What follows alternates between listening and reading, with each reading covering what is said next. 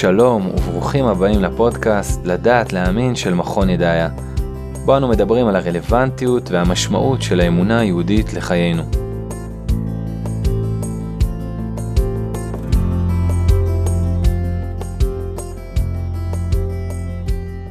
דומה כי במידה רבה המחאה נגד הרפורמה המשפטית לימדה אותנו עד כמה החברה הישראלית סובלת ממשברי עומק של מחלוקת זהותית קשה ומקיטוב חסר תקדים.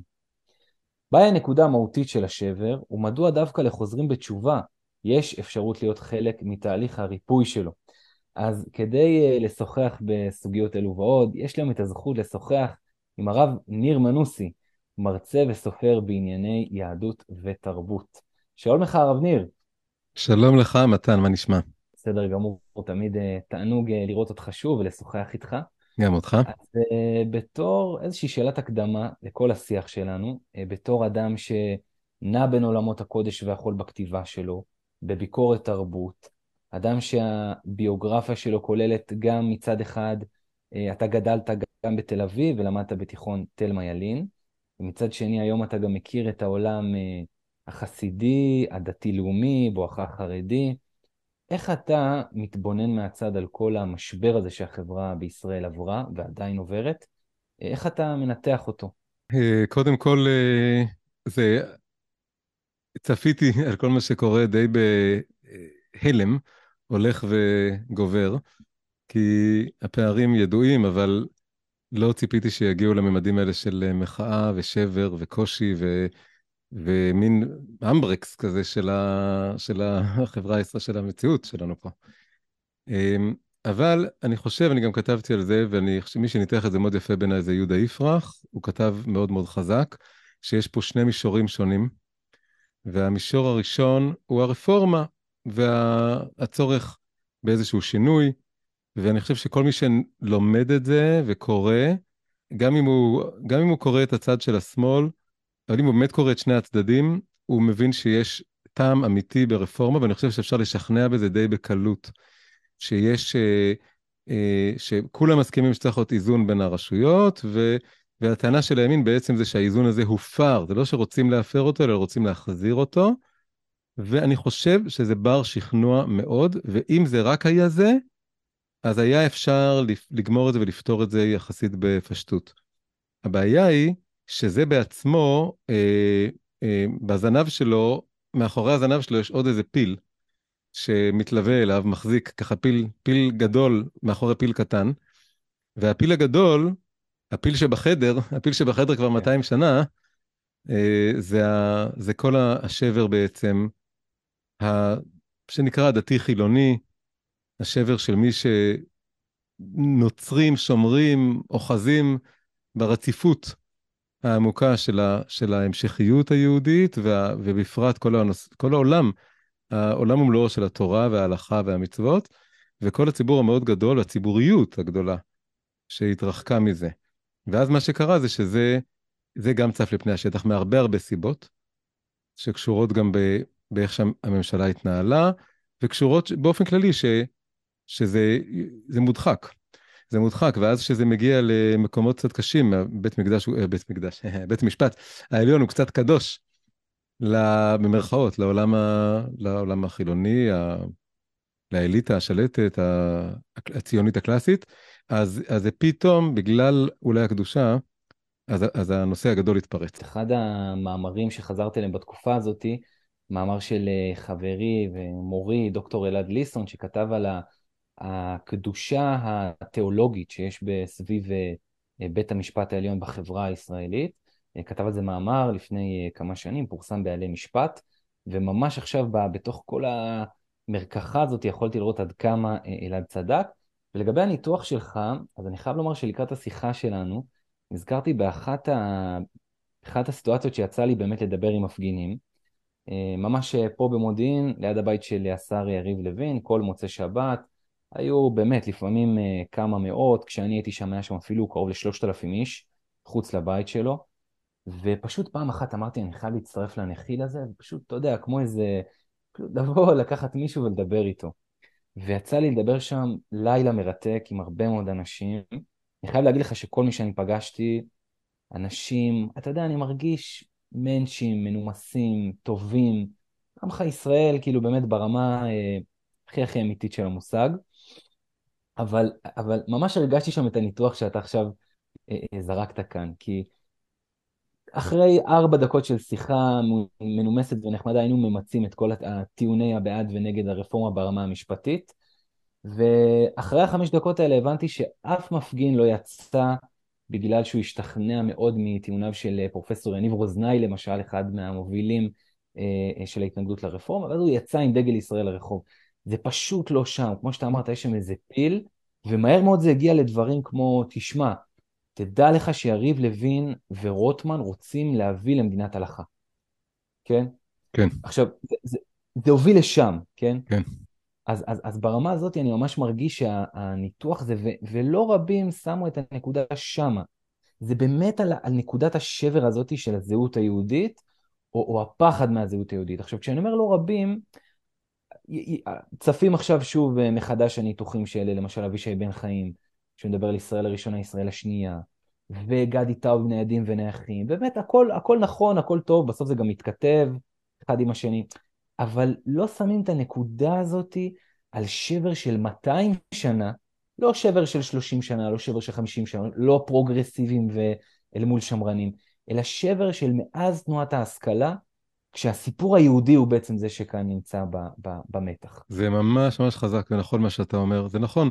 גם, הרי מה, גם כשמדברים על ישראל השנייה והראשונה, מה בעצם מגדיר ומאפיין בעומק את כל מה שאבישי בן חיים קרא ישראל השנייה, זה, זה עומק הזיקה ליהדות. נכון שהוא כולל גם את כל המסורתיים ואת כל, מין, אה, בכלל יהודים יותר אה, שהם לא, ב, אה, לא באליטה. לא, כן. ב, לא באליטה השולטת, אבל זה היינו הך.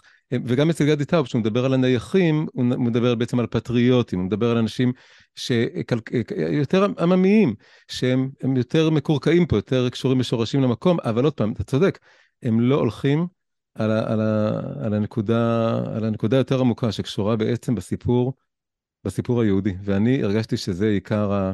הדימוי שהולך איתי כבר כמה ימים, זה שזה, ההשכלה זה היה כמו מפץ גדול, ואז אה, מפץ גדול זה אומר שהגלקסיות מתרחקות. והן הולכות ומתרחקות. למה זה דווקא עולה סביב בית המשפט? זה גם, זה לא סתם, אז אוקיי, אז זה כבר 200 שנה, אז למה זה מתפרץ דווקא בנושא הזה? שיש משהו שהבית משפט מסמל קצת את לב ליבה של ההתכחשות המודרניסטית לעובדה שכולנו דתיים באיזשהו מקום. כן, היומרה המודרנית, היומרה החילונית היא שאנחנו לא רוצים יותר להאמין בדברים נשגבים, טרנסצנדנטיים, אבסולוטיים. אבל הנה דוגמה שיש משהו אחד, לא רק בארץ, בכל מקום. יש איזה מרחב שבו אנשים הולכים עם גלימות, שבו צריך לדבר כבודו בגוף שלישי, כמו למלך, שבו צריכים לעמוד, שבו יש איזה מין פטיש כזה, שהוא מין איזה, כמו שרביט קצת. ולמה? כי אם אתה, כי, כי אין אפס, אתה חייב משהו אבסולוטי, אתה חייב נקודה אבסולוטית שסביבה אתה אה, בונה את שאר העולם שלך, ו- וברגע שיש לך אותה, יש בה אלמנט דתי. רק שהוא אלמנט דתי שלא מודע לעצמו, הוא לא קורא לעצמו אלמנט דתי, הוא קורא לעצמו המשפט, הצדק, השכל, השפיות, אה, אבל, אבל זה בעצם, ואז, ואז זה לא סתם, דווקא הרפורמה המשפטית, יש כמה חוקים, כמה ויכוחים פוליטיים יש פה, כל שנה, כל חודש. אבל הנושא הזה נגע, כי יש משהו, זה נוגע במערכת העצבים העמוקה כאילו, זה, זה נוגע ב, ב, בעצב התיאולוגי של החילוניות, נקרא לזה, כן? אבל שהוא לא, עוד פעם, הוא לא קורא לעצמו כזה. וזה מין כתם עיוור, שעוד, נגיע לזה, ברור שיש כתמים עיוורים בצד השני, ברור שיש בעיות אמיתיות בצד הימני, ברור שיש בעיות אמיתיות בממשלה, ברור שיש בעיות אמיתיות באיך שהממשלה ניהלה את זה, ברור ש... בוא נגיד הטיפוסים, אנחנו צריכים לדבר על כל הדברים האלה, אבל שכרגע יושבים בממשלה, אנחנו, אני ואתה מרגישים מאה אחוז שמייצגים אותנו, לא. אבל עם זאת, זה נקודה עמוקה פה, שיש פה איזה מימד דתי לא, לא מוצהר, לא מוגדר בצד החילוני, שהוא פתאום נחשף. אני רק אגיד פעם אחרונה באמת המלצה לקרוא את המאמר של אליסון, הוא עוסק בדיוק בדברים האלה. אפילו רק די לנו אם נחשוב על זה שאיפה בג"ץ ממוקם, אתה יודע, בירושלים, על ההר, גבוה, אתה צריך לעלות... ארכיטקטורה, ארכיטקטורה יש בזה גם כן איזה מימד מקדשי כזה. לחלוטין, ואגב זה מכוון, שהארכיטקטורה כן. שופטים ביקשו שבעצם בית המשפט יהיה מעוצב בצורה כזאת שהשופטים ירדו, ירדו מלמעלה ויסתכלו וייתנו את, ממש, הוא מביא שם ציטוטים ממש וואו, מדהימים. וואו. אבל זה, זה מאוד מאוד יפה מה שאמרת, כי בשיחה הזאת כאן בינינו, אה, באמת אנחנו, אנחנו רוצים לעשות משהו קצת אחר. זאת אומרת, אנחנו לא רוצים לעשות שיחה של שני אנשים אה, שבעצם מגיעים ממחנה אחד וחושפים בעצם את ה... הנה, תראו, באמת גם אתם דתיים שם, אתם דתיים בדיוק כמונו, וגם לכם יש אה, את השיגעונות שלכם, ואתם לא רציונליים וכולי וכולי, אלא אנחנו רוצים בעצם לחשוף, לדעתי, את נקודת הכאב העמוקה של כל מחנה, אולי של כן, כל כן, צד, כן. כי בעצם יש משהו מיוחד בביוגרפיות אה, אה, שלנו. אמרתי מקודם שאתה למדת בתיכון תל מעלין בתל אביב, גם אני עשיתי את התיכון שלי, סיימתי אותו אה, על כל פנים בבית ספר בתל אביב, אה, וגם אני בתור אדם... איזה תיכון? ש... בתיכון חדש. אה.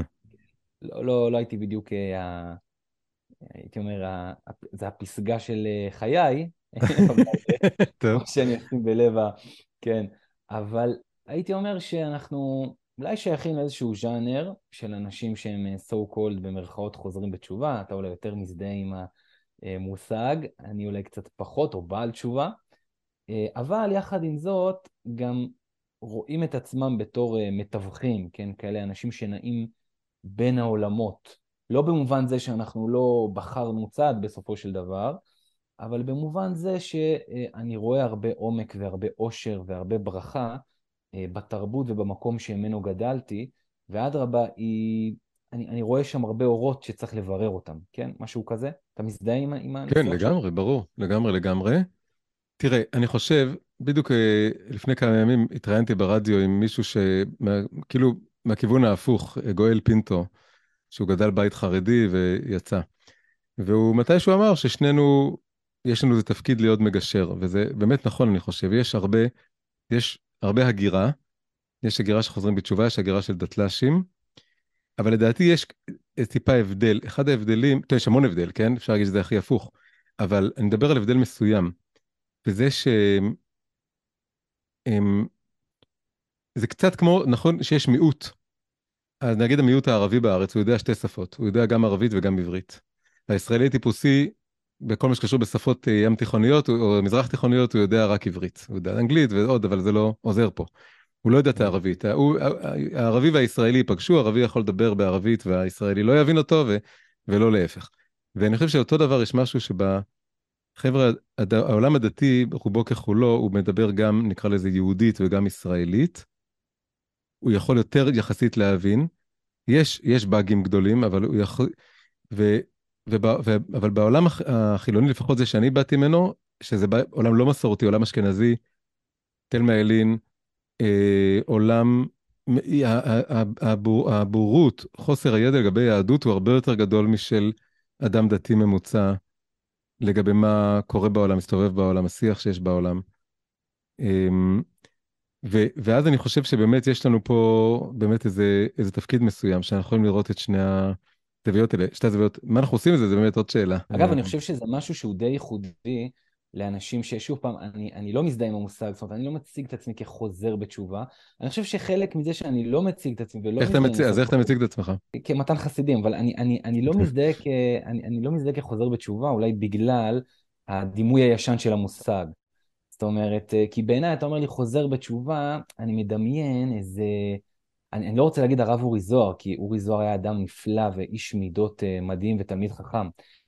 אבל במובן מסוים, הוא סימל בעיניי אולי איזשהו ארכיטיפ של האדם המסוגר, שסגר את העולם החילוני, טרק אותו מאחורה. אבל זה, זה המילה חוזר בתשובה כמו שהיא בשיח התקשורתי, כאילו בשיח הפופוליסטי, אבל זה צריך ל- לעשות reclaiming. רוב האנשים ש, שסתם ככה חושבים שחוזר בתשובה זה אחד שעכשיו יש לו תשובות לכל השאלות. מצאת תשובות לכל השאלות, יש לך עכשיו ודאות, אני מעדיף לחיות עם השאלות ולא לחיות עם התשובות. וזה הרי לא נכון, תשובה זה מלשון לשוב, וזה return, וזה וזה איזושהי שיבה ואיזשהו שחזור, אז אני, אני כן אוהב את המילה תשובה, בגלל שאני שומע אותה, כאילו החזרתי לעצמי את ה... לשמוע את המילה כמו שהיא, שזה מלשון שיבה, וזה דווקא דבר שהוא בנוי משאלות ובנוי מ... מש... מ... כן, מאיזשהו שיקום או שחזור של איזה שורשים באמת שעבדו. אבל אז זה לא משנה בדיוק המילה, מה זה משנה המילה כאילו כרגע? משנה באמת ה... איך, מה אנחנו יכולים פה כאילו לתרום או להביא לכל מה ש... שקורה פה, וזו שאלה נורא גדולה. מה, אני עכשיו יצאתי עם איזה מין וידאו כזה, כן? שניסיתי, זה רק התחלה, אבל ניסיתי ל, ל, לבוא לחבר'ה שלי מפעם, אני לא יודע כמה, חלק ראו, אני לא יודע כמה ראו, ו, ולנסות לשבור כל מיני אה, סטיגמות או תפיסות שקיימות על היהדות, שמאוד קשורות לפחדים האלה. אני חושב שאנחנו צריכים לדבר על הפחדים תכלס. שזה מה ש... על המדינת הלכה, על השפחה, על ה... כמה, אנש, כמה אנשים כתבו לי, אנחנו לא רוצים שיראו אותנו כרחם מהלך, שאני כאילו הייתי בהלם. מאיפה המשפט הזה הגיע בכלל? אבל צריך לנסות להבין מאיפה הוא מגיע, למה יש את הפחד, האם יש בו איזשהו צדק. זה מה שכל הזמן כתבו לי המון המון מכתבים. אתה, אתה לא מבין, אנחנו לא סתם פוחדים, אנחנו לא סתם רואים סיפורה שפחה והולכים כמו תוכים, אנחנו באמת שומעים משפטים של בן גביר, של סמוטריץ', אה, כל מיני חוקים.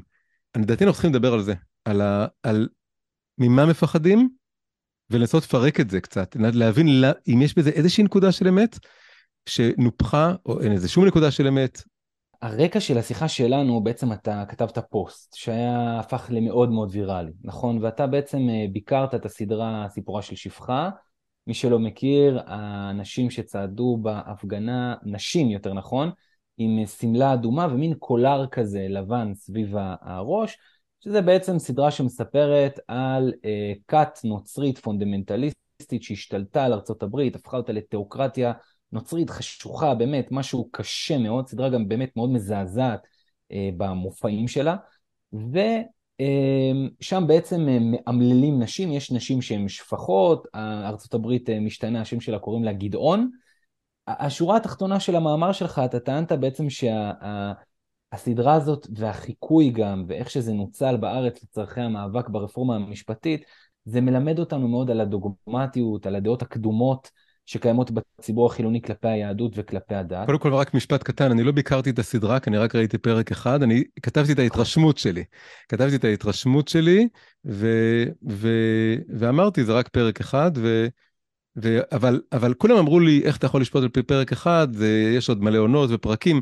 אמרתי, כן, אבל תגידו, הציור שם של הנצרות כדת מסוכנת, דיקטטורית, סדיסטית, מוחקת נשים, הוא משתנה. אה, ואף אחד לא ענה לי על זה, וגם בתכלס, בשורה האחרונה, אה, מי שמיישם את זה ותרגם את זה להפגנה, הוא קיבל את אותו מסר שראיתי בפרק הראשון, שיש פה תיאוקרטיה מסוכנת שצריך להזהיר מפניה. אז בוא באמת אה, ניכנס לאירוע הזה של הפחדים שלהם, כן? איך אתה יכול להסתכל על הפחדים של אותו ציבור גדול שהולך להפגין, ומה שנקרא להסתכל על זה ביושר, להגיד וואלה, כן, יש כאן איזה נקודה מפחידה, שווה לפחד ממנו. לא, זה בדיוק uh, מכרה טובה שלי מימי התיכון, שלחה לי את השאלה הזאת. היא אומרת, אתה נורא ירדת על, הסיפ... על, הסיפ... על האנלוגיה שעשו מהסיפורה של שפחה לחברה הישראלית, שפה בארץ הלכו ולבשו את התלבשות האלה וכל זה, אבל אתה לא רואה שום נקודה של צדק בפחד, גם אם אתה נורא נורא מקטין אותה. אז, ועוד, ועוד אנשים אמרו לי דברים בנוסח דומה, אז אני, אני חושב שהסיפור הוא כזה. חלק מאוד מהותי ממה שמיוחד וחזק ומאתגר ביהדות, זה שהיא מנסה גם לשמר וגם לחדש.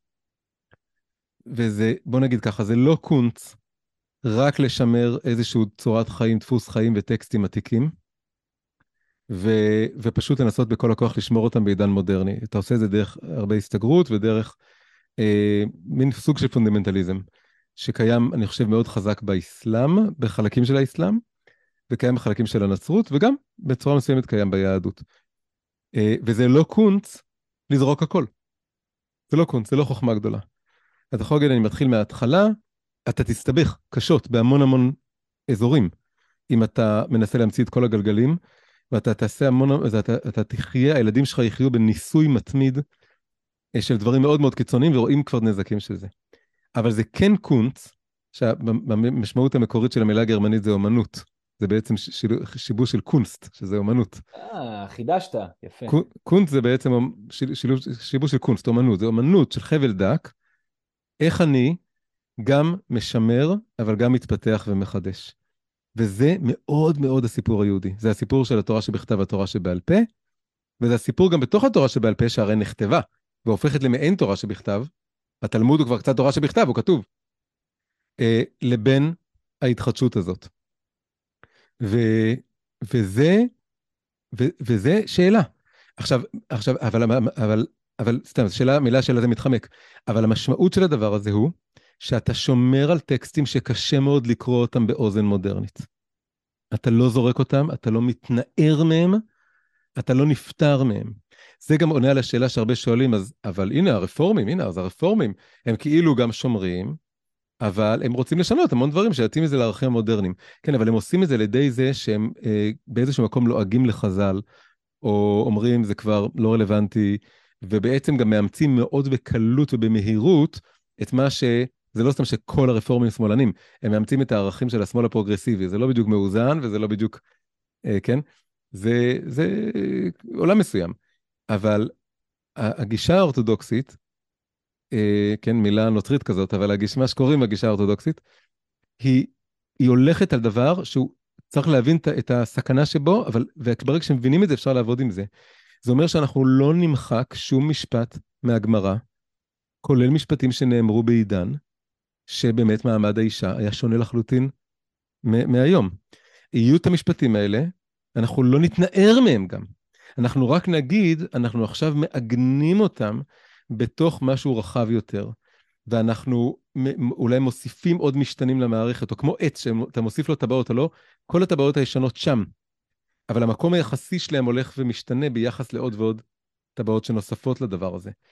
ו, ואז זה אומר שיבוא תמיד מישהו ויראו לו את המקורות, את המשפטים, ואנשים שחיים בצורה שאין בה כל כך את ההתפתחות ואת איזשהו רצון לעגן, כמו שאמרתי, בפירושים חדשים, ותמיד יהיה לו את ה... אה, נורא בקלות יהיה אפשר לבוא ולהגיד, הנה, הם רוצים להחזיר למקום הזה.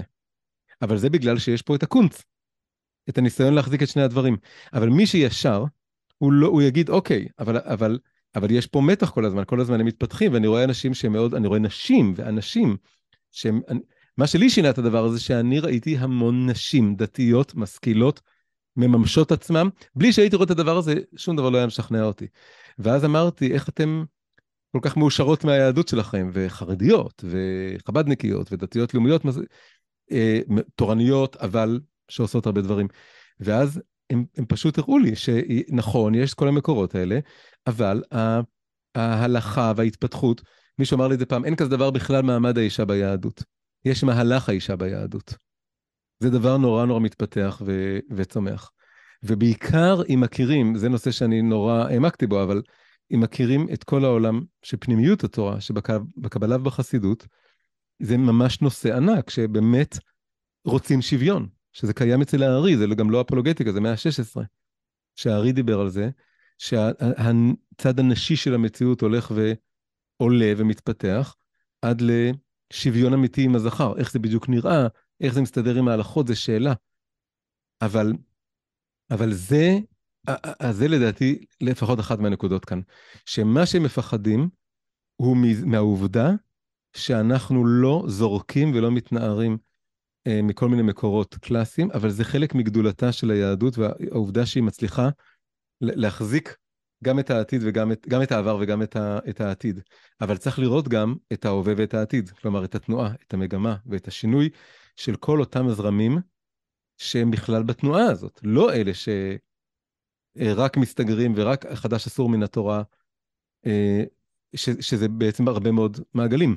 זה גם העולם הדתי-לאומי, זה גם העולם החרדי המודרני, הליטאי המודרני, זה גם העולם החב"די. ו... ובכולם יש את, ה... את התנועה הזאת, כן? כשאני ראיתי את הספר שלך, מי זאת עולה, אה, נשים על פי הקבלה והחסידות, אז ראיתי את הכריכה, וזה באמת כריכה מאוד מאוד יפה ומזמינה. אה, הייתי קצת סקפטי, אה, זאת אומרת, זה, זה היה נראה בהתחלה כמו איזשהו ניסיון לכפות איזה אג'נדה מאוד מאוד אה, מודרנית, פמיניסטית, ולהגיד, טוב, נו, אתה יודע, הרבה אנשים עושים את זה, מוצאים בקבלה כל מיני דברים, ואני חייב להגיד שממש שכנעת אותי. וכמדומני גם אתה תרגמת את ספרה של דוקטור שרה שניידר, נכון? היה, היה כן, דבר לא, כזה? לא, לא דוקטור, כן, שרה יהודית שניידר. שרה יהודית שניידר. כן, שהיא כתבה ספר אה, שהוא בעצם... עלייתה ונפילתה של. אנתולוגיה של טקסטים קבליים חסידיים, שהיא אה, ביערה אותם. כן, זה תרגמתי כבר לפני הרבה שנים. כי בעצם הנושא הזה היה, היה מאוד יקר לי. אני באתי מעולם אה, שוויוני, פמיניסטי, ואמרתי, אם אין לזה מקום ביהדות, אני לא יכול להסתדר עם היהדות. אני לא יכול, זה יותר מדי גדול. יותר מדי דבר גדול קרה פה. זה שפתאום נשים יכולות לכתוב ספרים ולהתבטא ולהשפיע פוליטית ולהשפיע תרבותית ולהשפיע אה, בכל תחום, אה, זה דבר גדול מדי, זה חצי מהמין האנושי שלא היה לו ביטוי. ולגלות דרכה, אני מאוד חייב את זה לה, שהדברים האלה נידונו במאה ה-16 וה-18 ובעומק, שהאדמו"ר הזקן כותב מאמר שלם על ברכת הנישואים השביעית, שכתוב בה עוד יישמע בעתיד, כל ששון וכל שמחה, כל חתן וכל כלה. והוא אומר שלעתיד לבוא הקול של הכלה יישמע. זה לא רק יהיה הקול של החתן והכלה, אלא הוא ממש משתמש בביטוי פמיניסטי, וזה מאה ה-18. הוא. מדבר על ה- the feminine voice, שהוא צריך להישמע והוא הולך להישמע, וזה, וזה גם נשים וגם בכלל הנשיות, כן? זה לא רק נשים, זה משהו מאוד רחב. אבל, וכשראיתי את כל הדבר הזה, אז, אז נרגעתי. הבנתי שזה אולי ייקח זמן, ואולי רוב הדתיים לא מחוברים לזה, ולכן גם התגייסתי לכתוב על זה. שאלה מעניינת בהקשר הזה, אפרופו נשים נוצריות, אתה יודע להגיד על הבדל מהותי שהיה בהיסטוריה אה, בין אישה אה, בעולם היהודי לבין אישה בעולם הנוצרי? מיד אני יכול לענות לך, כי זו שאלה שאני צריך לחשוב עליה טיפה יותר, אבל מה שבטוח זה שהמושג של הנשי או הנקבי נתפס בצורה אחרת לגמרי ביהדות לעומת, ה... לעומת ה... הנצרות. זאת אומרת, בנצרות, בגלל הסיפור של החטא הקדמון, ושעצם העובדה, לפחות בנצרות הקתולית זה יותר מודגש. אני לא יודע אם זה בגלל החטא הקדמון, אבל כל הגישה שלהם היא... המיניות. שהנשי מזוהה ברמה הארכיטיפית נקרא לזה, בכל התרבויות, כמעט כל התרבויות, אצל יונג, הנשי יותר קשור ל, ל, לטבע, למעגלי הטבע, כל הסיפור הזה של אימא האדמה, כן? ואנשים חושבים שזה המצאה תרבותית, זה לא המצאה תרבותית, זה משהו מאוד מאוד, אישה חווה בצורה פיזית את המחזורים של הטבע ואת ההיריון, את, ה, את כל הסיפור הזה, בצורה שהגבר לא, במובן הזה הגבר יש בו משהו פחות, יותר מנותק מהטבע, והאישה משהו יותר מחובר לטבע. רק שכל התיאולוגיה הנוצרית וכל הסימבוליקה הנוצרית, היא שגם הטבע וגם הנשי, אה, הוא דבר שפשוט שוללים אותו. ולכן הקריאה הייתה שגבר שרוצה להיות קדוש, הוא צריך לפרוש מהאישה לגמרי. אחרי זה הוסיפו לזה גם את המנזרים של הנשים. מה תעשה עם כל הנשים האלה שנשארות רווקות? אז אתה, אתה, מעודד, אתה מעודד בעצם את כל הכמרים וכל הנזירים וכל מי שלוקח את עצמו ברצינות מבחינה דתית. להיות נזיר זה התחיל מגברים, כי המטרה לא הייתה שיפרשו אחד מהשני, המטרה הייתה שגברים יפרשו מנשים, ושגברים יפרשו מהגוף, מהגופניות, וזה היה שלילה עמוקה של כל היסוד הנקבי. הסיבה שכשאומרים אה, אה, את הדבר הזה, שבסמלים העתיקים הזכרי מזוהה עם הרוחני והנקבי מזוהה עם הארצי, הסיבה שחושבים שזה שוביניסטי, זה כי באים מנקודת מבט נוצרית שחושבת שהחומרי זה רע. אם אני חושב שהחומרי והרוחני שניהם טובים באותה מידה, ושניהם כלי ביטוי של האלוקות, ושניהם משלימים לגמרי, ואדרבה, עיקר המטרה של כל היהדות היא לבסוף לקדש את החומר, לקדש את העולם הזה, להפוך את העולם הזה למשכן, לדירה לקדוש ברוך הוא, אז אתה פתאום מבין שאפילו יש צד שהנקבי פה נהיה בסוף יותר חשוב מהזכרי.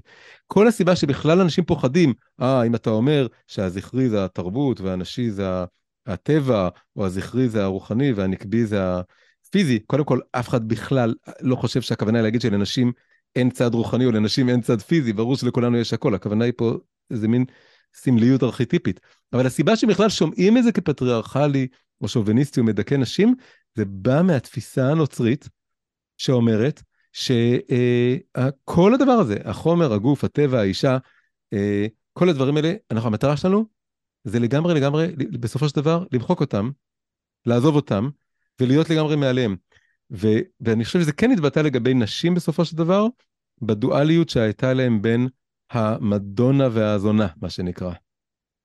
אה, זה שאין להם תמונה של פשוט אישה שהיא אימא, ויש לה מציאות בפני עצמה, זה קיים בתנ"ך, המון, זה מה שעשיתי בספר, להראות שנשות התנ"ך, הם, הם, פורצ... הם כולם בעצם חלוצות, שהם, כל אחת מהן היא מין התנוצצות של העליית הנשיות שהארי דיבר על העתידית. אבל אה, אה, הם לקחו את זה למקום, בגלל הברית החדשה, בגלל אה, הרעיון הפרוש, אה, של לפרו, הסגפני הזה, שהאימא שם היא אימא שלא קיימה יחסים. היא אימא, אבל אימא רק רוחנית כזאת, וזה יצר את האידאל של הנזירה והקדושה, שאמור שלא יהיה לה יצר. ואצלנו יש הלכה שהגבר חייב לספק את הצרכים המיניים של אשתו. הוא חייב כן. להתחתן, הוא חייב פריאה ורבייה, והוא חייב לספק את הצרכים. זה כל כך שונה שם, ואז מישהי שהיא לא המדונה הקדושה, אז היא כאילו קצת זונה ופרוצה. אז זהו, אז כשאמרתי אה, החטא הקדמון, אז התכוונתי בעצם לגרסה הפופולרית, הפרשנות הרווחת בעולם הנוצרי לסיפור גן העדן, שבו בעצם חווה אה, הייתה זאת שאשמה בעצם בכל הנפילה של, ה, של כל העולמות, ומשם בעצם יש פרשנות מאוד מאוד קשה בעולם הנוצרי כלפי האישה, וכמובן... כן, אבל זה פחות בא לדעתי משם, זה בא יותר, זה גם, נכון, זה קשור לזה. מרים, כן, נכון. כן, את הסיפור אפשר לקרוא בכמה צורות, את הסיפור שהיה שם. אבל, אבל נגענו פה בנקודה מאוד מאוד מהותית, מאוד חשובה, שכל הנושא הזה של מעמד האישה, א', צריך לעשות פה, אני קורא לזה אלקטרוליזה אינטלקטואלית בין הנצרות והיהדות. אלקטרוליזה זה כן, הניסוי שמפרידים את המימן מהחמצן. שיש מין הדתות, הדת, אבל הדת הזאת צריך להפריד. נצ... בשבילי, אגב, הספרים של מרדכי אה, רוטנברג היו מאוד אה, חשובים בנקודה הזאת, לקרוא את ההבח... הוא מאוד אה, פקח לי את העיניים עד כמה היהדות והנצרות מובדלות בצורה מהותית בכמה וכמה תחומים. ההבחנות שלו למשל לגבי גן העדן, כמה זה שונה ביהדות, בנצרות. זה אני לא מכיר את הספר הזה. אני מדבר על הספרים שראיתי על הפסיכולוגיה, איך הפסיכולוגיה המודרנית צמחה מהנצרות, ואיזה פסיכולוגיה יכולה לצמוח מה... mm-hmm. מהחסידות. אז זה הגן עדן, אני לא מכיר את זה. אז זה דבר אחד שצריך לעשות. דבר שני זה להבין שכל הסיפור הזה של מעמד האישה, הוא, הוא תהליך, לא רק ביהדות, הוא תהליך אפשר לקרוא לו קוסמי, הוא תהליך של האנושות כולה. זה לא דבר שהיה יכול. מי שחושב שזה, מי שאומר שזה אשמת הפטריארכליות, כלומר זה היה יכול לקרות לפני 4,000 שנה, זה פשוט בדיחה.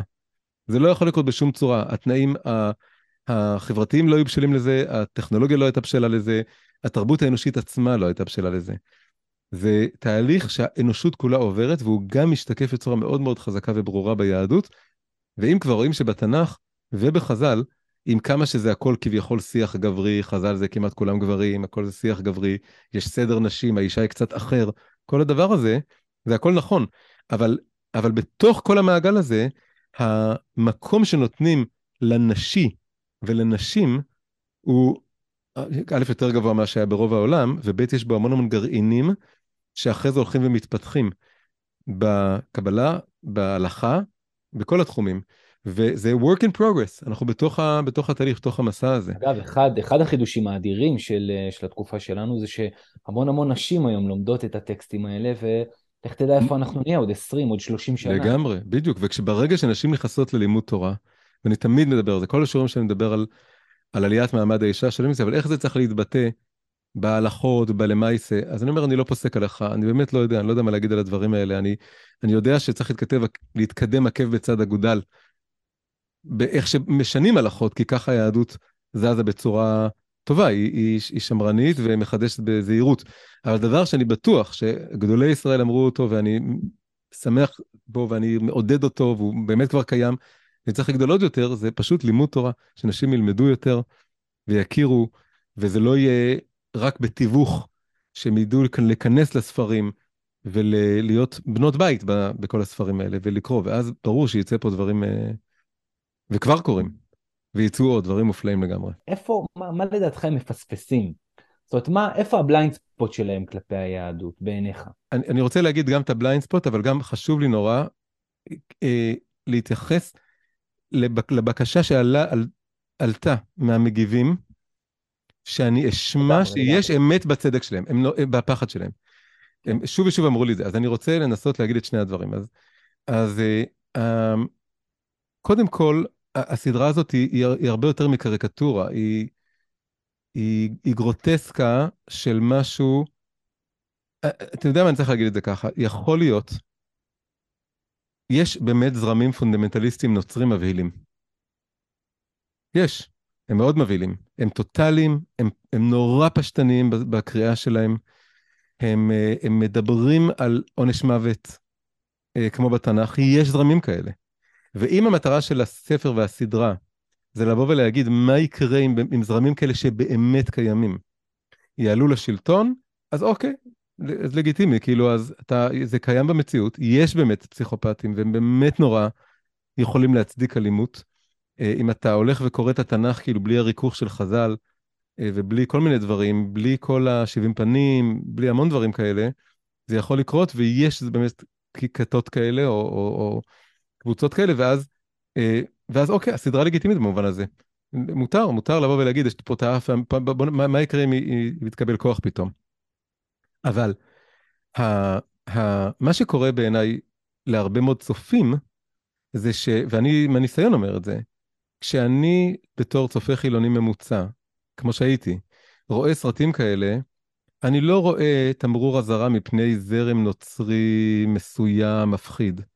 זה נהיה לי סלט בראש. אני רואה תכלס שהנצרות היא כוח, הדת היא כוח נורא נורא מסוכן, הנצרות היא כוח נורא מסוכן, ובהרחבה הדת. ואכן זה בדיוק רואים מה שקרה כאן, הם, הם, אותם מפגינות שחשבו שיש קצה קצהו של דמיון בין אותו זרם נוצרי אה, היפותטי או לא היפותטי שמצויר שם, והיהדות זה הגזמה פראית כאילו, בגלל ש... קודם כל בגלל שיש הבדלים נורא גדולים בין היהדות והנצרות, ויש עולם של 70 פנים, ויש חז"ל, ויש ריכוך, ואנחנו לא קוראים שום, אפילו, אפילו אה, ציטוטים שאוהבים להביא, כמו שאתה יודע וכולנו יודעים, כאילו שעין תחת העין, שן תחת שן, אף אחד אף פעם לא קרא את זה כפשוטו. זה לא שאפילו היה פעם קריאה גם כזאת. כשזה נכתב, גם כשזה נכתב, גם כשזה נכתב זה לא היה כפשוטו, היום אנחנו יודעים את זה מחקר המזרח הקדום. שגם אה, בחוקים אה, שונים שנמצאו, שהיה כתוב... הכוונה היא שווה, ערך, לא העלו על דעתם בשום רגע שזה יהיה...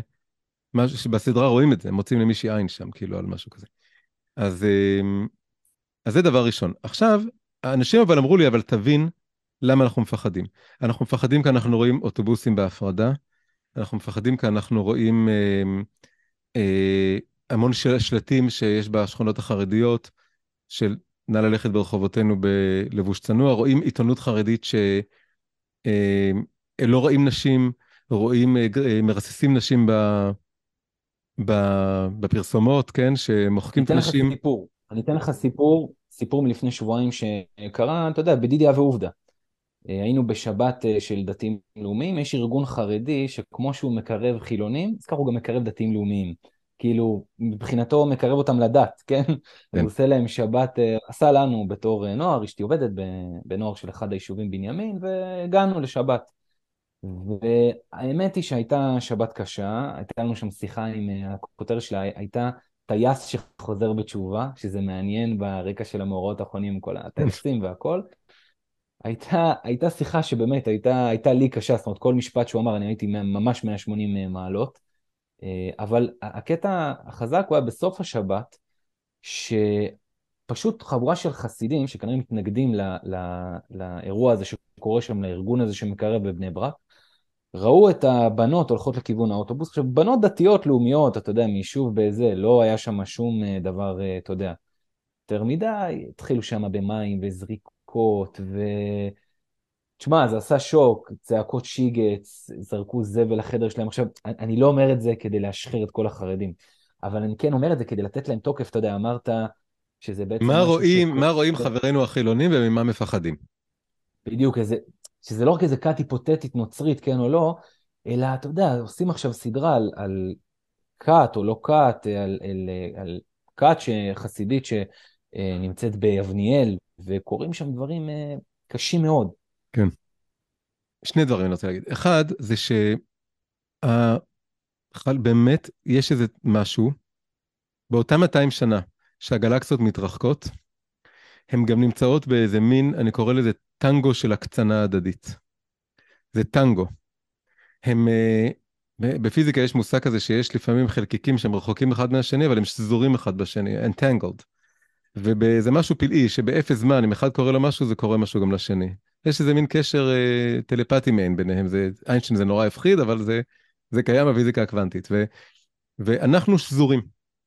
יש איזו שזירה קוונטית בין העולם החרדי לעולם החילוני, ו, ו, ודווקא בין הקצוות. והשזירה הזאת עובדת ככה, שכשצד אחד מקצין, הצד השני גם מקצין. במובן הזה יש טענה שיש בה משהו קצת מעצבן, אבל גם משהו מאוד אמיתי, שהחרדיות היא המצאה מודרנית. יש בה משהו מעצבן בגלל שהחרדיות היא יושבת על שורשים מאוד עמוקים שהיא לא נולדו לפני 200 שנה. אבל יש בה משהו נכון. הדבר הנכון הוא שהקונפיגורציה המסוימת של ההסתגרות המאוד מאוד מאוד גבוהה הזאת, של uh, uh, באמת הקצנה של ענייני צניעות, כולל כל מיני כתות שצצות, כמו נשות הטליבן, כמו כל מיני דברים, זה בעצם חלק מהסיפור המודרני. ש... מהסיפור המודרני. הסיפור המודרני הוא שהיה אה, פה איזה שבר נורא גדול, זה כמו שבמהפכה הצרפתית ערפו את הראש של המלך ושל האצילים, העידן המודרני כרת את הראש של עצמו מהגוף של העבר בגיליוטינה. זה לא קרה על פני אלפי שנים, זה קרה בעשרות שנים. ו... איפשהו בסוף מאה ה-18, תחילת ה-19, במרוצת המאה ה-19 נגיד, והחיתוך הזה הוא כל כך חזק שיש לו אפקטים. והאפקטים זה שגם בנצרות, אבל זה פחות קרוב אלינו, אבל גם לצורך העניין בעולם החרדי, נוצרו כל מיני מוטציות וכל מיני הקצנות והסתגרויות מאוד מאוד קשות, אמ, שהן הם, הם קשורות והם מזינים אחד את השני. כי כשהעולם החילוני הולך ומגיע לדברים יותר ויותר כאילו קיצוניים, קיצוניים במהפכה המינית, במתירנות המינית, בשלטי חוצות שנהיים יותר ויותר גדולים וזזים, ב, ב, ב, בגיל ההתנסות שהולך ויורד, בפורנוגרפיה שהולכת ועולה, בנושא גם הלהט"בי, שבלי לפתוח את כל הנושא, ברור שיש כאן שינוי דפוסים נורא מהיר, ופתיחת תיבות פנדורות, אה, שגם בעולם החילוני כבר מעלות המון סימני שאלה, כל מה שקשור בילדים והזהות המגדרית שלהם וכל הדברים האלה. כשאתה אה, רץ, הרמת את העוגן ונתת לרוח להעיף אותך למחוזות של ניס, ניסויים, זה, זה כל אקספרימנטים שלא היו, לא היה אקספרימנט כמו מהפכה מינית בקנה מידה הזה, היו תקופות מתירניות, לא היה כזה ניסוי שכולם מצוידים בגלולה, עושים מה שהם רוצים, ושכל הנושא של הגוף שלי לא אומר מהזהות שלי והכל נפתח. אז זה, זה יוצר הקצנה בצד השני, ולהפך. כי אנשים אומרים, הם כאלה חשוכים וסגורים, אז אני צריך להתעצם. וזה הטנגו של ההקצנה, וזה לדעתי דבר ראשון שחייבים לשים פה על השולחן, שהוא קורה כאן. ואז זה נכון שיש דברים שאם אני הייתי אה, חי. עדיין בתל אביב, ורק קורא את הארץ, והארץ יודע לקחת את הדברים הכי קיצוניים בעולם החרדי, ולשים אותם בכל הזכוכית מגדלת, ולקחת את המקורות הכי או אתה יודע, חי עם אתר חופש, אתרים כאלה, ולוקח את כל המקורות הכי קיצוניים, והדגמות אקטואליות, איך מישהו יכול לחיות אותם, או ללכת איתם כל המקומות, באמת הייתי משקשק מפחד. לכלל, אתה אומר, תשמע, זה האנשים, זה מה שהם, כן. עכשיו, את, את מה שאתה אומר על הציבור החרדי, אני גם יכול לראות בזעיר אנפין אמנם, אבל גם כתופעה יותר במובן הפוליטי שלה, אה, שעוברת על הציבור החרד"לי, כן, החרדי-לאומי. אה, במובן זה שכשה... האגף היותר תורני, נקרא לזה, בציונות הדתית, שגם אה, הוא רוצה כוח פוליטי ורוצה להשפיע על המדינה, הוא רואה מצד אחד את התופעות הפרוגרסיביות, מה שנקרא, אני לא אוהב את הביטוי הזה, אבל הטרלול הפרוגרסיבי והזהות הטרנסג'נדרית, אה, שעכשיו גם מתחילה לקרום עור וגידים אה, פה בארץ הקודש, והוא אומר, תשמע, אם הם כופים ערכים ליברליים, או כבר לא ליברליים, גם אני רוצה לכפות, כן? וזה, וזה מוליד כל מיני מוטציות שגם בציבור הדתי-לאומי לא הכירו עד לפני עשר שנים, כן? כן, כן. אתה, אתה מסכים לניתוח הזה? כן, נכון. אני חושב שבאמת הציבור הדתי-לאומי, שהוא, כל הסיפור שלו שהוא מנסה להיות באמצע בין שני העולמות האלה, לגשר ביניהם, אז הוא גם בעצם נכנס למערבולת, והוא, אמ, והוא מתפצל לכיוון אחד שיותר חשוף ומושפע, וקוראים לו בלעג הציבור הלייטי יותר, והציבור השני החרד"לי, שהוא בעצם אה, מאמץ דפוסים חרדיים, ונוצר איזה מין דבר כזה, יש הרבה אנשים באמצע גם. אגב, רוב רובו של... רוב לגבי, רובו לגבי העיסוק הפרוגרסיבי... נמצאת מה? באמצע. רוב רובה של הציונות הדתית נמצאת באמצע 60 אחוז לפי סוציולוגים שונים. כן, גם רוב הציבור, מה שנקרא החילוני, הוא לא כזה, הוא לא רק אה, קורא את הארץ, והוא לא, אה, כן, והוא לא כזה שונא את ה... אבל מה, לגב, מה, אם כבר העלית את הנושא הדתי-לאומי, אז אני, אני חושב שקורה שם, אז לא שזה הנושא צריך עוד הנושא, אבל אני חייב להגיד את זה, שיש נורא מעניין שמסתכלים בש, על ה, על ה, בתקופה האחרונה יחסית, רואים שיש שני רבנים שפיתחו מין אובססיה עם הנושא הפוסט-מודרני, שהמילה פוסט-מודרניות חוזרת אצלם המון. אחד זה הרב שגר, והשני זה הרב טאו.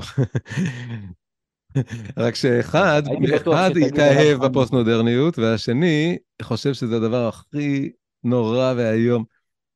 וזה גם, זה בעצם, עוד פעם, זה אותו טנגו אבל, כי, כי כל אחד רואה את השני, ואומר, אני לא רוצה להיות במקום הזה.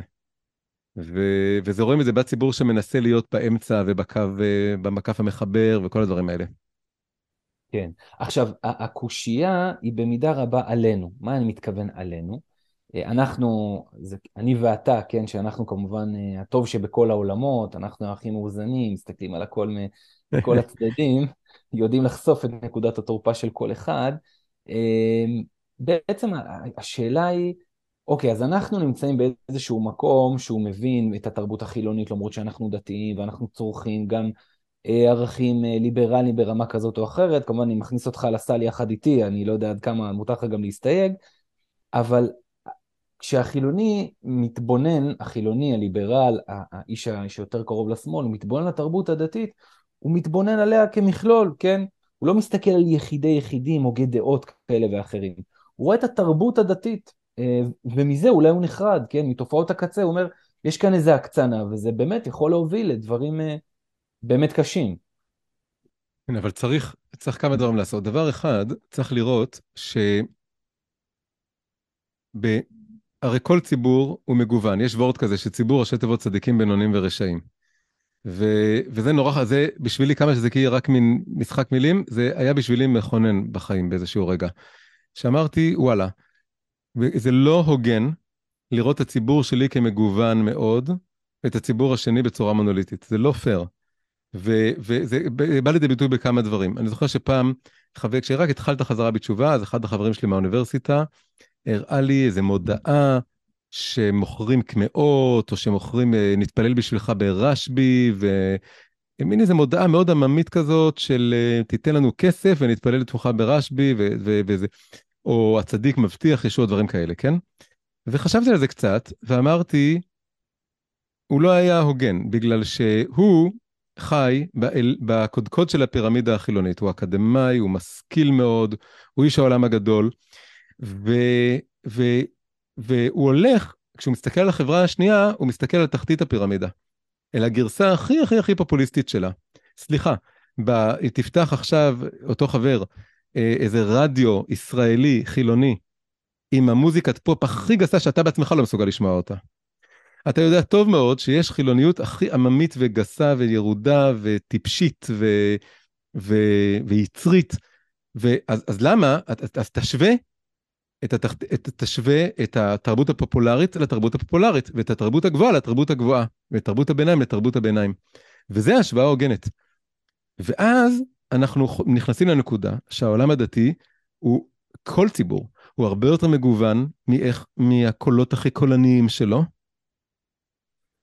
והדברים המעניינים אצלו, כמו בכל מקום, הם יותר חבויים, פירמידה בנויה ככה שהדברים היותר גבוהים יותר מצומצמים, וצריך למצוא אותם. ו... אז, אז, אז, אז, אז, יש פה שתי נקודות. הנקודה אחת היא זאת, שאם רוצים להכיר עולם אחר, אתה לא יכול לשפוט אותו דרך פוליטיקאים, פוליטיקאים אנשים מאוד הם, אגרסיביים, מאוד פופוליסטיים. מאוד עכשיו ציני. ספציפית באמת יש שניים שבשקט אפשר להגיד עליהם שהם מין פרחחים באופי שלהם, בהיסטוריה שלהם, והם אה, אולי נהיים קצת פחות פרחחים ככל שהם גדלים. אני חושב שהם נהיים פחות, שניהם, אני באמת חושב את זה. אבל זה, זה השורשים שלהם, זה ה-DNA שלהם קצת, כן? אבל זה לא פייר, זה לא פייר, בגלל שאם אתה... אה, גם, גם אה, במרץ, אה, אנחנו נטו כל הזמן לפופוליזם כשהם רצו לעשות קמפיינים, ואפשר לעשות את ההגחכה ואת הקריקטורה הזאת, זה לא הוגן. צריך להסתכל על, ה, על הנקודות העמוקות, וזה לא, לא קשור לאני ואתה, זה לחפש את האנשים העמוקים, המעניינים, ואם מספיק שהם קיימים, מספיק שהם חלק מהעולם הדתי, והם שומרים את אותם הלכות, ולומדים את אותה פרשת שבוע, כמו כל האלה שאתה לא מסתדר, אז זה כבר אמור לתת לך לעצור. ואני רוצה רגע להגיד עוד משהו קטן, אם לא, ברשותך כאילו, וזה שהפחד מדינת הלכה, המון כתבו לי את זה. תראה איך החרדים לא יכולים לשרת בצבא, אה, לא משלמים מיסים, או נגיד, כן? אה, או לא נגיד, מתנהלים כמו שהם מתנהלים, הם לא חיים בתודעה של מדינה. אם הם עכשיו ינהלו את המדינה, הם יהיו רוב, יש ספר כזה שהחרדים יהיו רוב, עוד לא קניתי אותו. נכון, גם אני... קניתי עוד לא, קניתי עוד לא קיבלתי.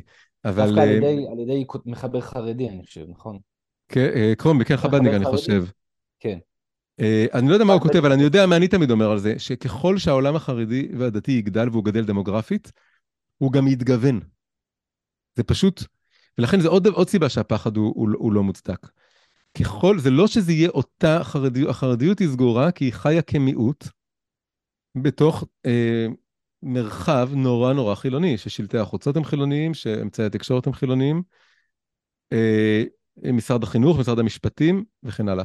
וככל שהוא יהיה, אה, הם יתרחבו וישתלבו, כי הם חייבים, וזה קורה, בעבודה, אז יהיה, הגיוון הזה ילך ויגדל, ו, וזה דבר טוב, דבר חיובי מאוד, ואז זה סתם, זה גם להוריד עוד איזה נקודת אה, פחד לא מוצדקת לדעתי. אני, אני לא יודע אם זה מוריד את הנקודת פחד אצלי מהחוסר שילוב החרדי, כי לצערי, לפחות מה שאני מכיר, mm-hmm. אה, הנתונים של, ה, של השילוב החרדי הם, הם קצת איטיים מדי, אה, הם נמוכים okay. כן. כרגע. אתה יודע, תמיד, תמיד קשה לקחת מגמות בסוציולוגיה בכלל, מגמות ליניאריות כאלה, ולכת איתן קדימה, כל כך הרבה דברים יכולים להשתנות. אה, אבל באופן כללי אני מסכים עם התזה הזאת, שאומרת שככל שציבור החרדי יגדל, באמת אה, הוא יהיה חייב להשתלב, וזה גם תלוי כמובן באלו שירצו לקבל אותם אל תוך השיח האזרחי, השיח המדיני. ודיברת מקודם על נקודות גבוהות שנמצאות בתוך כל תרבות. איפה אתה מזהה היום בעולם החילוני אה, נקודות תרבות גבוהות שטוב לך, שכיף לך להיפגש איתם? אתה יודע, יש תמיד את המיתוס הזה של העולם החילוני כעגלה ריקה. איפה אתה נמצא ביחס לזה? טוב, זה משפט טיפוסי של גישה ש...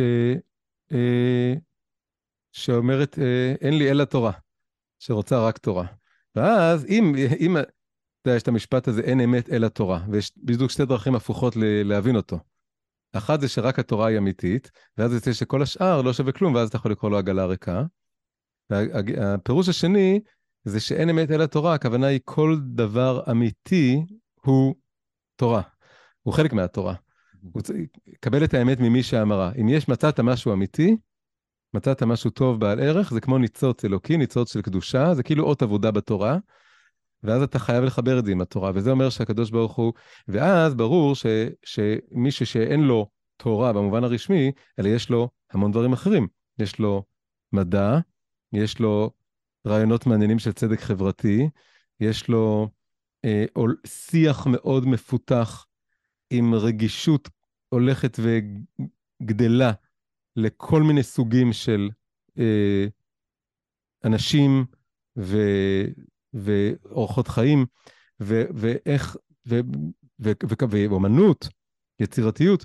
אז כל הדברים האלה נהיים המון המון שפע, שהוא נהיה במידה שהוא אמיתי, ומצאת פה נקודות אמיתיות וחזקות, אז אתה אומר, טוב, אז מצוין, אז, אז אני רוצה את זה. אני מאוד חווה את הדברים ככה, ככה אני מאוד מסתכל על זה. אמ, כשאני, אחד המשפטים, אחד הסיבות שאני מההתחלה, לא היה לי בכלל אה, מחשבה, היה לי אולי לשנייה מחשבה כזאת, ללכת בדרך כמו אורי זוהר, של להתאשפז בעצם באיזה עולם חרדי סגור. הסיבה שזה בא לשנייה ורבע ועבר, היא שמההתחלה אנשים שקרבו אותי, שזה בין השאר הקול הזה, הדיבור הזה בא מהרב שטיינזץ למשל, זה הייתי מחובר לתלמידים שלו, וגם זכיתי לפגוש אותו כמה פעמים בהתחלה, והם אמרו לי כל מיני משפטים כמו, אתה לא צריך לזרוק כלום. אה, כמו להיות יהודי זה להיות יותר מבן אדם, לא פחות מבן אדם. כלומר, כל מה שיש טוב במין האנושי, בחוויה האנושית, בתרבות האנושית, חייב להיות כלול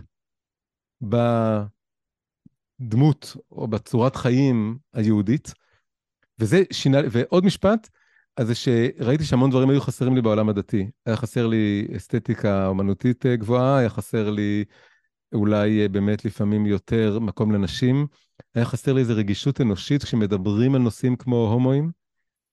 גם אם הדבר הזה הוא אסור בהלכה, יש שאלה איך אתה ניגש לאנשים, ואני הרגשתי המון בוז, וכן, או גם ביחס לגוי, אתה יודע, הגוי הזה עם הגימל, ודברים כאלה, ו, וכל הדברים האלה אמרו לי, מה שחסר לך בעולם הדתי, אז, אז תביא את זה.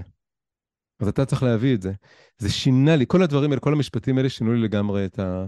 את... לא עניתי לך בדיוק על השאלה, אבל אני חושב שזה עוזר ל...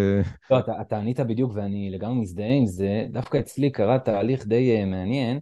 תמיד הייתי בחור די סקרן ומתעניין בכל מיני דברים, אבל לא הייתי ממש אובססיבי.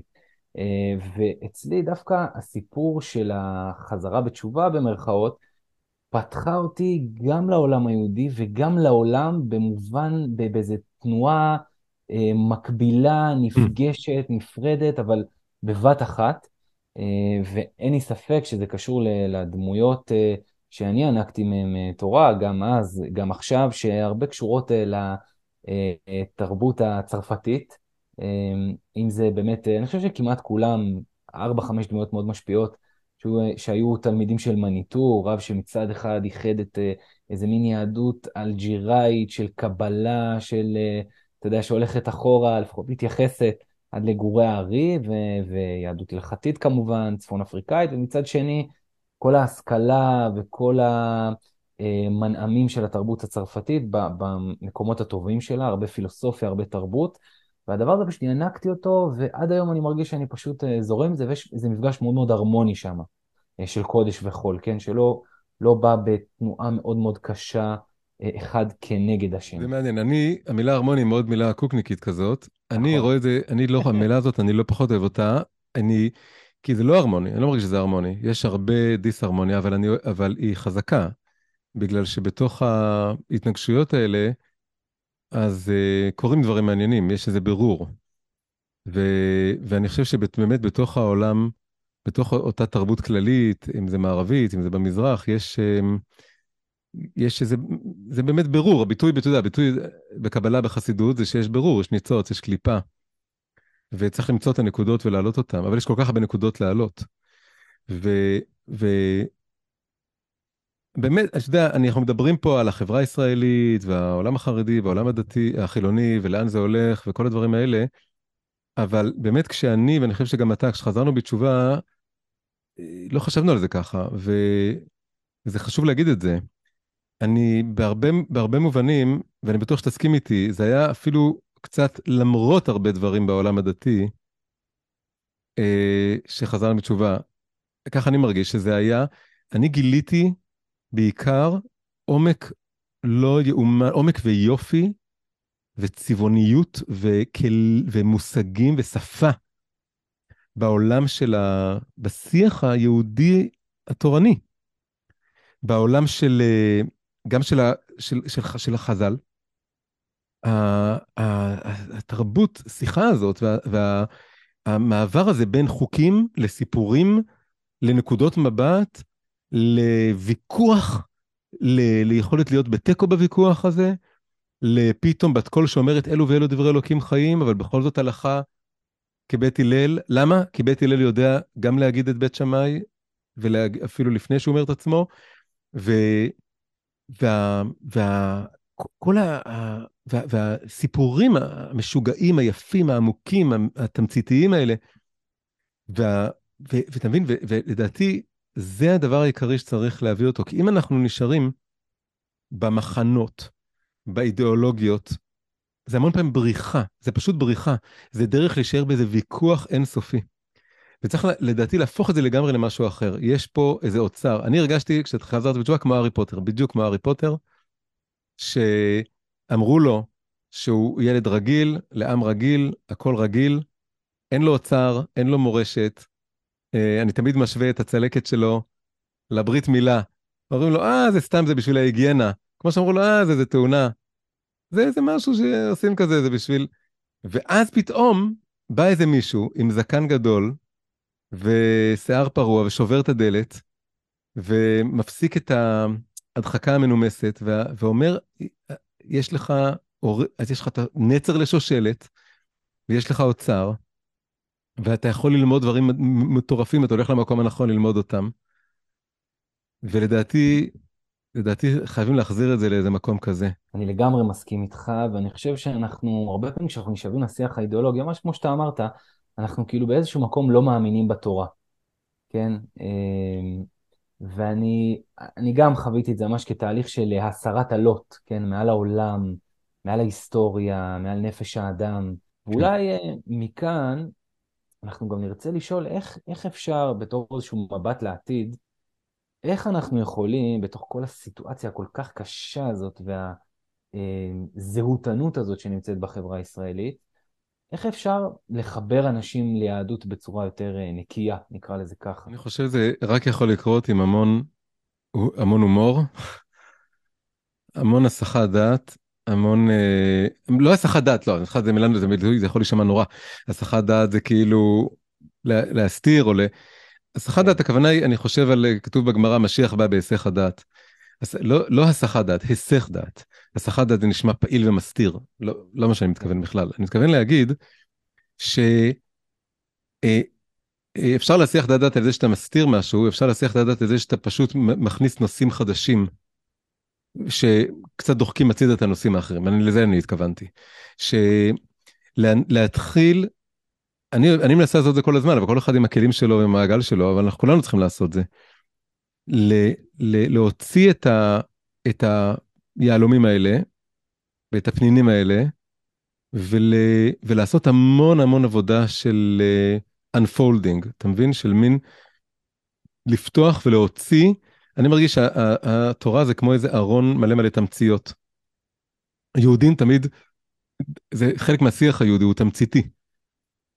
ויש את הברכה הזאת של נוח לש, לשם וליפת, הוא אומר יפת אלוקים ליפת, יפת שהוא ירחיב את מלכותו, אבל ישכון באוהלי שם. וזה גם נכון בשפה, שהעולם המערבי יש בו ספר רומנים ארוכים, סרטים, הכל מאוד מפותח, מאוד מורחב.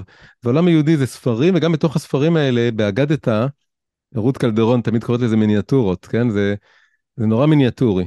ו, ו, אבל צריך לפתוח את זה. וצריך uh, לשיר ולהשם שיר חדש. ל, ל, ל, ל, באמת הרב קוק uh, ניסה לעשות זה, רק שהשפה שלו כבר, היא כבר נהייתה מיושנת. אז צריך כל פעם מחדש לעשות את זה. לשיר, לא, ב, לא בפתוס של המאה ה-19, אלא ב, בשפה שמתאימה לנו, uh, שהיא גם לא דידקטית, והיא לא טוטאלית, אלא היא, היא, היא, היא כאילו לוקחת את ה... יש את הדברים הקטנים האלה שאתה קונה ואתה שם במים וזה מתרחב, כאילו, כן? לקחת את זה ולשים את זה במים ולתת לזה להתרחב, ולהרחיב את זה בדיבור שלנו ובשיעורים שלנו וב... זה מה שאני יודע לעשות לפחות. אני בטוח שיש עוד מלא דברים לעשות. אפשר לעשות סרטים, אפשר לעשות מוזיקה, אפשר... ומוזיקה זה כבר פועל. תראה, המוזיקה עושה המון דברים. אין שום דבר אחר בקידבג של היהודים, של הישראלים, של האזרחי היהודים של מדינת ישראל, שיאחד אותם. זאת אומרת, זה, זה הגיע לאיזושהי נקודה מאוד מאוד חזקה, ששאלתי איזה מפגין, באמת גם אחרי שדיברנו ככה תקופה, תקופה אני מתכוון ככה כמה, כמה, איזה שעה כבר, mm. ולקראת סוף, ה, סוף השיחה, אז אני אומר לו, אבל תקשיב, מה, מה יאחד בינינו בסוף? כאילו, אתם עומדים כאן, אני עומד כאן, יש לנו איזה דגל, הדגל הזה, כל אחד כנראה מסתכל עליו ורואה דברים אה, שונים. אני רואה טלית ומגן דוד והיסטוריה של עם ישראל, ו... ובאמת, כשהם מסתכלים עליו, הם רואים קודם כל דמוקרטיה. אבל בסופו של דבר דמוקרטיה, זאת, אני, אני לא מזלזל, אני רוצה לחיות במדינה דמוקרטית. זאת אומרת, לחלוטין. אה, אני לא רוצה לחיות באיזשהי מודל של תיאוקרטיה טוטליטרית, יש מודלים אחרים שמציעים שילוב בין תיאוקרטיה לדמוקרטיה וערכים ליברליים, אבל ברור לי שאני רוצה לחיות בדמוקרטיה, אבל מצד שני, אני מובן לי שדמוקרטיה היא לא מסוגלת, היא שיטה. כן? היא שיטה, היא כלי, לא, נכון, היא אמצעי. היא, היא, לא, היא לא מסוגלת לחבר, אה, אה, לדבק בין אנשים, עם, ולדעתי זאת יכולה להיות הטרגדיה של, ה, של, של הסיפור הציוני אפילו. אם בסופו של דבר איזשהו תהליך כזה לא יקרום עור וגידים אה, ברמה הרבה יותר גדולה, וגם זאת תהיה טרגדיה לעולם התורה. במובן זה שלאט לאט עם הזמן, אני מבין אגב לגמרי במקריות גמורה, שלא פעם האנשים שאיכשהו יוצא שאני שומע מהם שיעורי תורה, אחר כך מתברר לי שהם גם חוזרים בתשובה. זאת אומרת, יש באמת איזשהו משהו, הזכר, הזכרת כאן את, את הרב שטיינזלץ, אה, ואולי אני חושב גם אתה איזושהי דוגמה לזה, שהרבה פעמים ההגות הכי מעניינת, הכי מלאת חיים, הגות תורנית אני מתכוון, היא הגות כזאת שמביאה את הכוחות הויטליים של אדם שמגיע מתוך עולם חילוני, מגיע עם כל האורות שלו, והדבר הזה פוגש את התורה, ויש בחיבור הזה איזה, איזה קסם, כן? זה נכון, זו נקודה נורא חשובה. כל הזמן, תמיד, אבל אתה יודע מה, מה אומרים? שני דברים. קודם כל, מה שאמרת, שאין לנו סיכוי כ, כעם, ושום דבר לא יכול לאחד אותנו כעם, יהיו אנשים בצד השני יגיד לך, שיגידו לך, למה זה כזה חשוב? למה זה כזה חשוב? נעשה פה מדינת כל אזרחיה. נהיה כמו כל מדינה מודרנית, שיש לה כל מיני אזרחים מכל מיני מוצאים. זה לאו דווקא, בעיניי, לכן זה לא הנקודה, זה נקודה מסוימת. אבל יהיה פה פשוט פספוס של אוצר נורא גדול. יש פה אוצר שהוא ב, ב, בליגה אחרת מבחינת מה ש... אתה יודע מה, לכל הפחות יש פה את התרבות היהודית שחבל שהיא תאבד, כן? וצריך להכיר אותה, אבל אני כמובן, לא אני חושב שזה הרבה לא יותר אוהב... מזה. כן, אתה, אתה לא אוהב את הטיעון, את הנימה התועלתנית שבטיעון שלי. גם תועלתנית וגם לאומית, היא מניחה, היא מניחה אה, שיש יחס אוהד ללאומיות. ואני יודע מקרוב מאוד כי כשם אני הייתי, וכל חבריי המרקסיסטים והשמאל הקיצוני, היינו במקום שמי בכלל רוצה את זה. אז לכן זה, זה גם תועלתני, וזה גם תועלתני שהוא לא מספיק מקיף. אבל יש פה כן משהו שהוא נוגע לכולם, ולפעמים דווקא השמאל הקיצוני יכול להתחבר לנקודות מסוימות בתורה, אה, באיזו עוצמה מיוחדת משל עצמה. הכי מעניינים זה הבעלי תשובה, כי יש להם את שני העולמות. אז הנה, אז בזכות זה שגדלת חילוני, אז אתה, אז אתה עברת את כל מה שעברת. ואפילו מישהו כתב לי את זה לאחרונה, אם לא היית, אתה רואה, אם לא היית גדל חילוני, לא היית יכול לכתוב את הדבר הזה והזה שכתבת. אמרתי לו, ברור, כאילו, מה השאלה בכלל, כן? מה זה מוכיח, כאילו? אז זה כביכול בא להוכיח שעכשיו, אמ, הדור הבא כבר לא יהיה לו את הדבר הזה, והיהדות בפני עצמה לא יודעת לייצר את המורכבות הזאת. אה, אבל אני חושב על זה אחרת, אני חושב על זה שזה, וגם הרב קוק חשב על זה ככה, שזה חלק מההשגחה של כל הסיפור החילוני. שהסיבה העמוקה, האלוקית נקרא לזה, כן? שנוצר כל המשבר, ושחלק כל כך גדול מה... ושהיה את המפץ הזה, והיה את הגלקסיות שהתרחקו, וכל כך הרבה אנשים התרחקו, זה, ו, וגם זה כתוב בגמרא, שיוצאים לגלות כדי אה, להביא גרים כתוב, אבל, אבל אם אתה מרחיב את זה, זה לא רק גרים, זה ניצוצות, זה להעלות את כל השפע והמחשבה והידע והנקודת מבט שבאה מבחוץ. וזה רק אומר ש... שצריך ללכת על זה יותר בגדול. זאת אומרת שכל מי שפוגש משהו, מתעניין באיזה משהו מבחוץ, אז הוא צריך ל... להביא מזה. ו- ו- ואז באמת יש הפריה הדדית נורא עמוקה. זה גם לא ישר לבוא ולהגיד, לבוא לעולם הדתי ולבוא ולהגיד, תראו, אני עכשיו הולך ל... ל-, ל- יש פה איזה מין שילוב מעניין. אם, אם אתה בא לעולם היהודי, אתה חייב, חייב לבוא כתלמיד, לאותם אנשים שמחוברים לזה בצורה מאוד שורשית. הם יודעים מלא דברים, גם בידע תורני וגם בהמון רגישויות כאלה של נקודת, של איך, איך אדם מאמין, איך אדם שמחובר לצניעות, לקדושה, לעדינות מסוימת שיש ביהדות. עוד פעם, מי שרואה את זה בחוץ אולי צוחק על המילים האלה, אבל אנחנו שנינו יודעים שזה דבר מאוד אמיתי, שיש המון המון עדינויות. למי שחי בתוך העולם של התורה באמת. ומי שבא לזה הוא חייב לבוא מצד אחד כתלמיד, ומצד שני, כתלמיד, יש לו גם המון המון, מתלמידי יותר מכולם, יש לו המון המון מה להביא. והיהדות העתיד, בוא נגיד, ברור שהיא רוב רובה אנשים שגדלו מחוץ ליהדות ופתאום מגלים את היהדות, והם יהיו הרבה יותר מאשר הדתיים.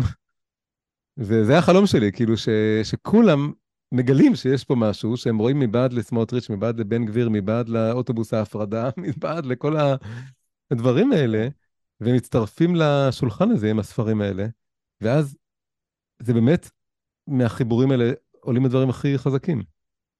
אתה יודע, באמת, אני שואל את עצמי, איך בעידן שבו הדת והפוליטיקה ב- בישראל שלנו כל כך מחוברות אחת לשנייה בקשר כל כך הדוק, איך בכלל אפשר להגיע ל- ל- לעשות דבר כזה עם, עם חילונים? כי, אתה יודע, קראתי לאחרונה ספר מאוד מעניין, אמ, ש- שסוקר בעצם תהליכי חזרה בתשובה אה, וחזרה בשאלה שקרו בהודו. וזה היה מעניין לראות איך כל החוזרים בתשובה אמרו אחד אחרי השני, תשמע, אני בארץ, הייתי רואה דתיים, או הייתי רואה... אה, הייתי חושב על הפוליטיקה. הייתי ישר חושב על פוליטיקה, וזה היה מרתיע אותי, ו- וברור לי שאני גם, כאילו, הפוליטיקה היא מפרידה, זה עניינה. כן, הסיפור שם זה כוח, באמת, כמו שאתה אמרת.